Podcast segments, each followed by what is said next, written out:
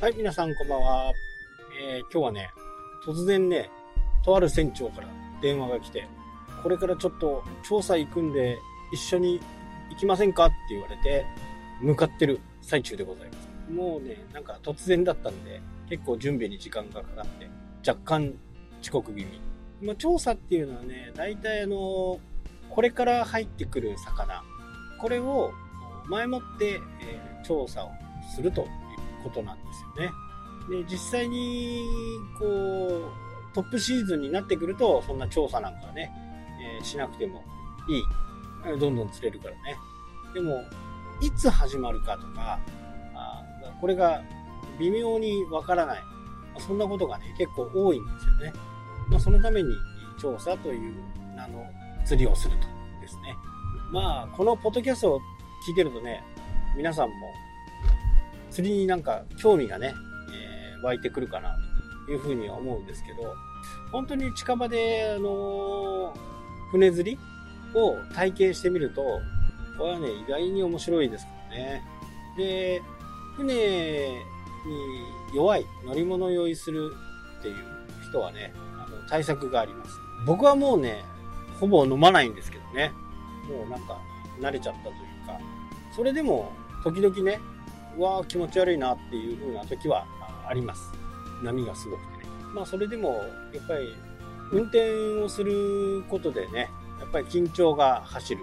海は本当に何が起こるか、何が起こってもおかしくない、そんなところですからね。結構ゴミがね浮いてたり、木が浮いてたり、まあ、それを知らないで、突っ込んじゃうとね、ボートが大破するなんてこともありえるんで、結構ね注意しながら操船するんで、酔ってる暇がないというのが本当のことですね。まあ、今日は僕は運転しないんで、酔わないとは思うんですけど、運転しないけど酔わない。まあ、2時間か3時間ぐらいね、いつも釣れてるポイントに行って、そこに魚がいるかどうかっていうのを確かめて帰ってくるだけなんで、まあ、いればね多少釣って帰るみたいな感じだとは思うんですけどね。そうそう、それで特効薬ね、これどこの薬屋さんでもね売ってると思いますけど、アネロンっていうのがあります。これが一番効く。やっぱりちょっとでも船に弱いなとか、乗り物を用意するなっていう人はこのアネロンね1個飲めば、まあほぼほぼ大丈夫ですね。で、一番の大敵は睡眠不足、ね、釣り明日ワクワクだって言ってワクワクしてなかなか寝れない。まるでね、小学生みたいなことを言ってますけど、これ本当に寝れないんですよ。まあ、自分が操船するっていう風にねしてても、ああでもないこうでもないとかね、いろいろ考えたりするんで、まあ寝れないっていうのがあります。釣り人で、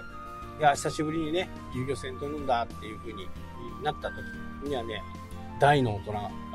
寝れないくらいワクワクするんですよね。なので、それでもワクワクしてても、やっぱ船に酔ってしまうとね、お金払って酔っ払いに行ってんのかみたいなね感じになってしまうんで、そこはみんな防止したいですよね。そこでアネロンを飲むという形なんですけど、これもね実はちょっと飲み方があって、ちょっと睡眠不足だなとかって思った時には、例えば朝5時にね出る言うと1時間とか2時間かけて走る人もいるとは思うんですけど、そうするとね3時ぐらいに起きなきゃダメですよね。で、車に飛び乗って目的地に向かうという形になるんですけど、寝る前にまず1錠を飲む。で、船が出発する1時間ぐらい前にも、これで大体 OK です。よっぽどね波があって揺れたりしたら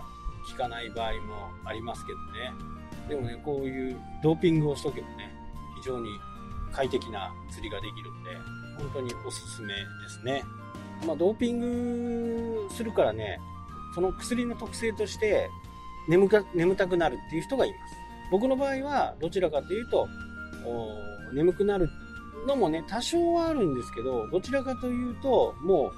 う喉が渇く、もうカラカラになる、こんな感じですね。だからなんかしょっちゅうなんか飲み物ね、そんな感じになります、アネロン。僕はね、眠たくなる人もいるんで、まあ帰りの運転とかね、そういったことを考えるとなかなかいっぱい服用できないとは思うんですけど、まあ乗る1時間ぐらい前に飲むのがまあ一応適量というんですけど、寝る前にね、まあ8時とか9時に、普段ね11時12時1時ぐらいに寝る人が、まあ8時9時に寝るから寝れないわけですよ結局。まあそれでもね、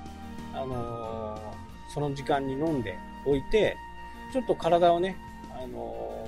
薬でちょっと麻痺させておきの出航前に飲むっていうのが大体完璧な船酔い防止ですね。でこのポッドキャストを聞いてるのは、まあ北海道の人もいるし本州の方もいると思うし、そこそこによってね得られる魚が違うんで、竿道具とかね何にもなくてもレンタルとかでできますから、それで試してみる、それでなんか面白いなと思ったらそこから初めてね道具をこう購入するという風なして、いろんな釣り物あるんでね、まあ初めからマグロとかねキハダマグロとかビンチョウマグロとか、まあそういったものはちょっと難しいですけど、タイなんかはねどこでも北海道以外、青森から下はタイはね比較的簡単に釣れます。もう船長さんが教えてくれた通りにやれば大体釣れます。で僕はね前から持論があるんですけど、釣りはね女性の方が絶対うまくなるというか釣果が上がる。男はねなんせかんせ変なこと考えるんですよ。ああでもないこうでもないってね、教えられたこと以外のことをやるから本当に釣れないんですよね。先日もね行った時もね、まあ、この話もしましたよね。教えた通りにやらないから釣れない。これはね基本を守れば魚はほぼ釣れます。かつ美味しいご飯が食べれますよね。まあ、調理の腕もねどんどんこう磨きがかかっていくんで、釣れば釣るほどさばけばさばくほどやっぱりうまくなるんでね、もう釣りもさばきも魚の釣った分だけ上手になっていく。ぜひともね本州行ったらアジ釣りとかもね船でやりますから、多分アジ釣りだったらそんなに高くないと1000円とか7000円とか、他のやっぱりタイとかになるとね1万円とかしちゃうかもしれないです。でもねジャランとかにも釣り体験